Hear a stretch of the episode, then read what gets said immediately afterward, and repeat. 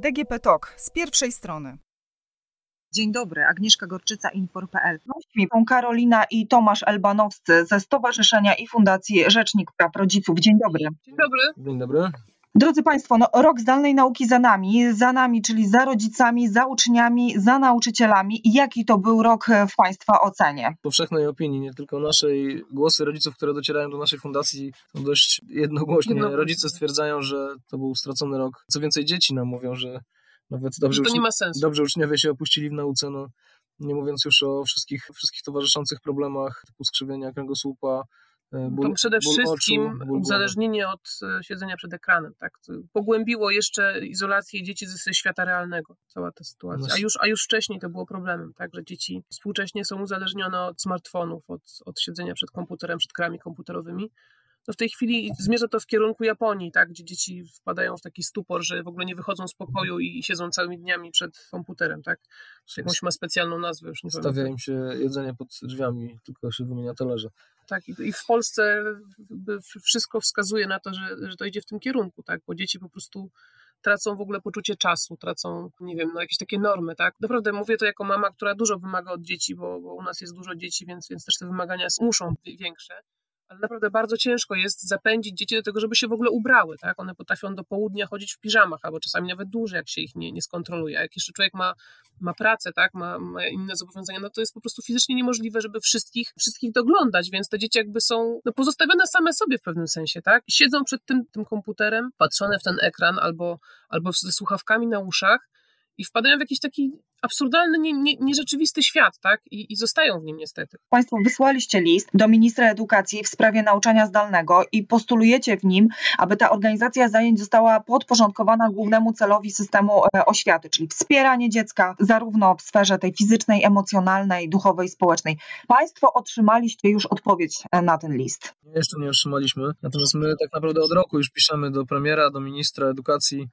Te odpowiedzi są, jeśli są, to są, Próbujemy dotrzeć różnymi kanałami, tak? I niestety odzewu brak. albo jeśli są odpowiedzi, to tak ogólnikowe, że zęby bolą. Albo wręcz irytuje, jakby ktoś się chciał zdrażnić, tak? Na przykład Dos- Dostaliśmy odpowiedź e, w ferie. Znaczy, bo, bo wie pani, jakby my tutaj widzimy y, y, dramat tej sytuacji, tak? My zdajemy sobie sprawę, że decydenci nie są w łatwym położeniu. Niemniej rozwiązania, które w tej chwili są rozwiązania, no jakby taki konstans, który już zapanował w, w edukacji, jest na dłuższą metę nie do przyjęcia i nie wolno nad tym przechodzić do porządku dziennego. My widzimy jakby drugi koniec, tak? To znaczy zdajemy sobie sprawę, że są rodziny, w których jest y, starsza osoba, w których ludzie boją się o członków rodziny, tak? I my też rozumiemy to, ale system edukacji nadal jest tak straszliwie sztywny, że nawet w obliczu pandemii, proszę zobaczyć na przykładzie klas 1-3, w momencie, kiedy jest zarządzony powrót dzieci 1-3 do szkół, to nie ma od tego odwrotu. I nawet rodzic, który się boi posyłać dziecko do szkoły, on musi je posłać. Próbowaliśmy dotrzeć do, do, do ministerstwa już za, już za czasów pana ministra Czarnka e, z prośbą o to, żeby tym rodzicom, którzy nie chcą posyłać tych dzieci do 1-3, żeby im poz- postawić taką możliwość, tak? No to oczywiście odpowiedź była tak sztywna, tak e, formalistyczna, że tutaj konstytucja i w ogóle i wszystko, że dzieci muszą się uczyć i tak dalej, to jakby w ogóle oderwane od kontekstu, od rzeczywistości, tak? No bo nie oszukujmy się, no wiadomo, że tam w tych szkołach jakieś zagrożenie jest, tak? No bo są dzieci siedzą razem w, w klasach i tak dalej. Ale to, co w tej chwili obserwujemy i, i to, że jakby są kolejne fale i one na pewno będą powracać, tak? Natomiast fakt jest na pewno niezaprzeczalny taki, że dzieci dłużej w tym systemie będą po prostu, to jest, ja to porównuję tak jak w przypadku, nie wiem, ochrony zwierząt, dużo osób o tym mówi, że jest chów klatkowy kur, prawda, i wszyscy się burzają, że trzeba wolny wybieg dać tym kurom. No ja w tej chwili mam wrażenie, że my musimy walczyć o to, żeby nie było chowu klatkowego dzieci, bo w tej chwili dzieci siedzą w klatce smartfona, w klatce komputera. One powinny wyjść na łąkę, tak? One powinny żyć, bo w tej chwili one tak naprawdę nie żyją. Zostały przerzucone do wirtualnego świata, tak i tak nasiliło to tendencję, która i tak już się pojawiła od co najmniej 10 lat, kiedy te smartfony e, Zdominowały naszą rzeczywistość gdzieś tak, tam. i jakby główny kontakt z internetem jest przez smartfona. No, są badania naukowe nie wiem, w Stanach, które mówią o fali depresji z tym związanej wśród młodzieży, wzroście liczby samobójstw w Stanach e, wśród młodszych nastolatków e, dwukrotnej od tego momentu. No i to wszystko jest, e, wszystko obserwujemy niestety wo- e, wokół siebie.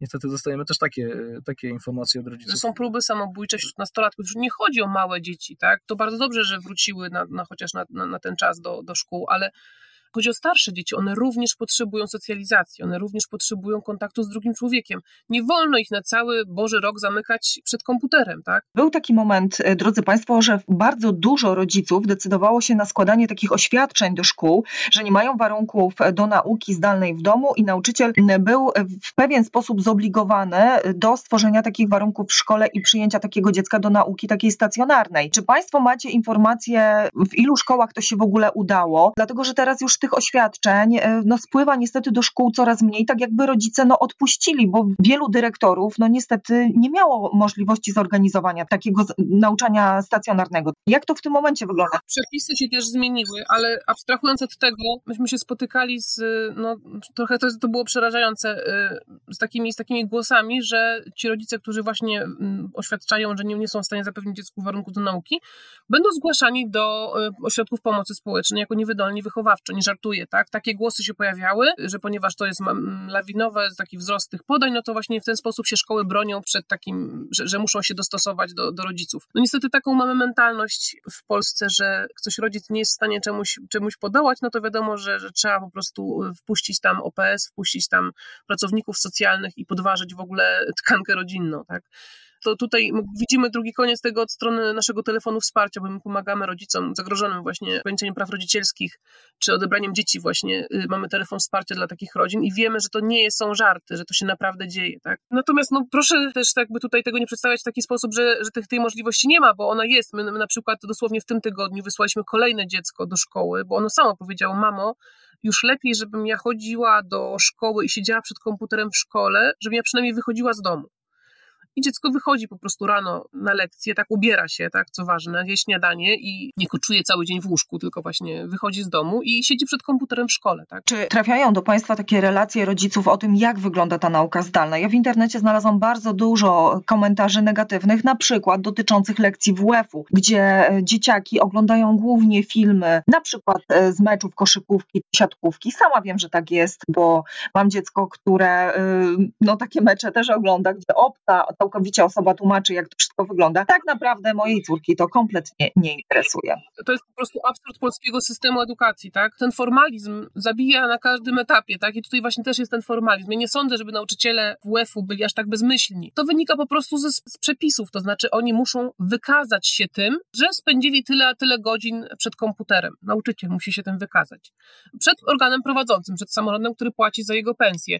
I to prowadzi do takich patologii, tak? Że dzieci muszą siedzieć przed komputerem komputerem, właśnie, nie wiem, wykonywać jakieś skłony, skoki albo oglądać właśnie mecze i takie różne absurdy, po to, żeby nauczyciel mógł się wykazać, że, że lekcję przeprowadził, tak? No w Niemczech tego czegoś takiego nie ma. W Niemczech y, dzieci dostają zadania do wykonania w domu, tak? Nie jest tak, że się ślęczą non-stop przed komputerem, bo to jest po prostu chore, tak? Tego nie można dzieciom robić, a to się dzieje cały czas i właśnie no, o tym pisaliśmy.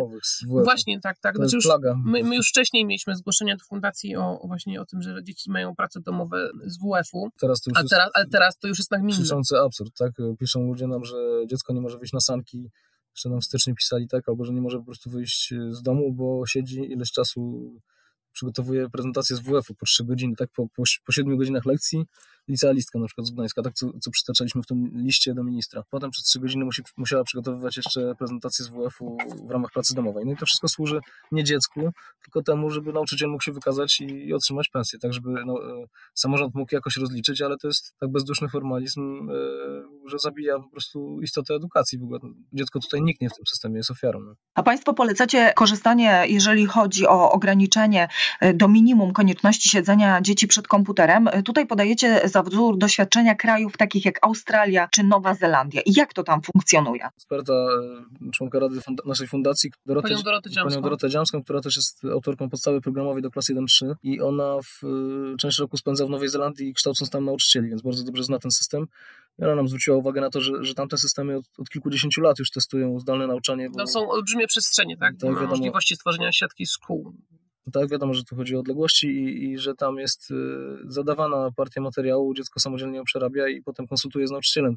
Nauczyciel jest takim mentorem, doradcą, a nie, nie jest, nie trzeba z nim razem siedzieć w czasie jego pracy non-stop przed komputerem, tak? Bo teraz dzieci tak naprawdę wysiadują etaty swoich nauczycieli niestety przed komputerami, niszcząc sobie wzrok i fizycznie się degenerując tak naprawdę, tak? Jest odebranie, jest to odebranie możliwości rozwoju fizycznego dzieciom Tak, i niestety jakby wszystkie takie problemy, które zawsze były w naszym systemie edukacji, w tej chwili wybrzmiewają w tak karykaturalny sposób, tak? To, że nauczyciele tak naprawdę bardzo często y, no, nie są przygotowani do zawodu nauczyciela. Niestety, mówię to z ogromnym żalem, ale tak jest. Nie mówię, że wszyscy, ale bardzo wielu z nich niestety nie zdaje egzaminu. Wykazują się właśnie jakąś taką sztywnością, jakąś taką formalnością. Im żądają, żeby dzieci miały cały czas włączone kamerki na przykład, mm, zapominając o tym, że nie wszyscy rodzice mają y, internet na dużej prędkości i, i po prostu te łącza się rwą.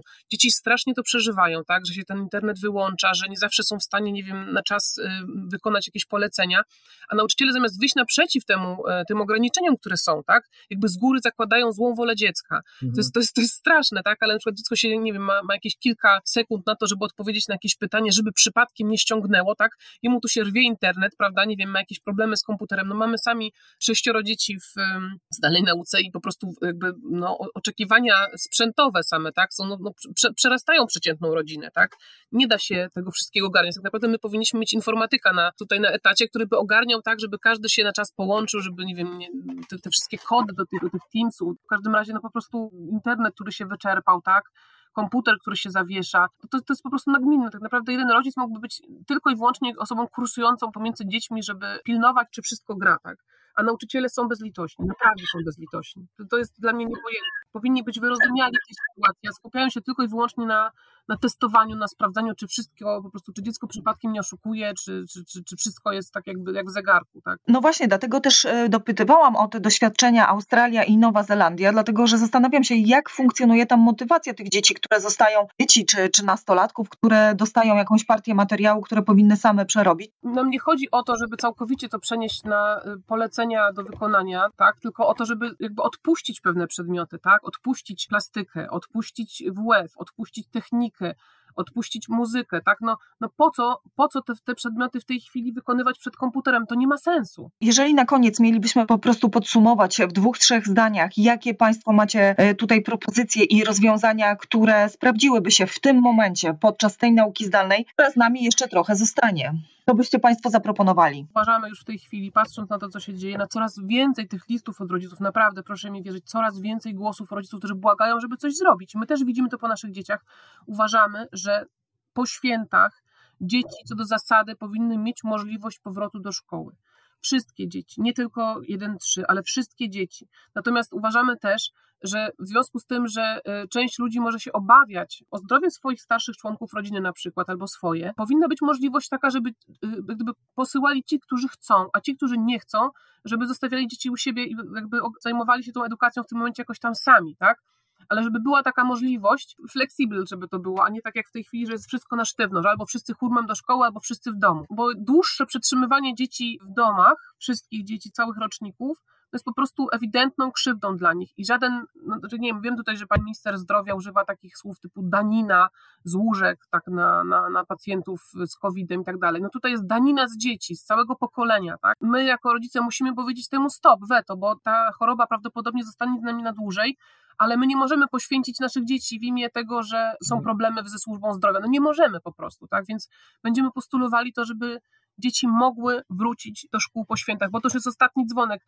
Za chwilę skończy się rok szkolny, a te dzieci potrzebują chociaż na te parę miesięcy wrócić do swoich kolegów, wrócić do realnego świata, do realnych relacji z drugim człowiekiem. Pamiętajmy, że większość dzieci w Polsce to niestety nie są dzieci z rodzin wielodzietnych, gdzie relacje są jakby na wysokim poziomie cały czas, interakcje, tylko to są często jedynacy, którzy nie mają po prostu z kim rozmawiać tak, w domu z rówieśnikiem. Nie mają, nie mają z kim się kłócić, nie mają z kim się godzić, nie mają z kim się przyjaźnić. Są po prostu sami. Dziękuję serdecznie za rozmowę. Gośćmi podcastu z pierwszej strony była Karolina i Tomasz Elbanowscy ze Stowarzyszenia i Fundacji Rzecznik Praw Rodziców. Dziękuję Państwu serdecznie za Państwa czas i rozmowę.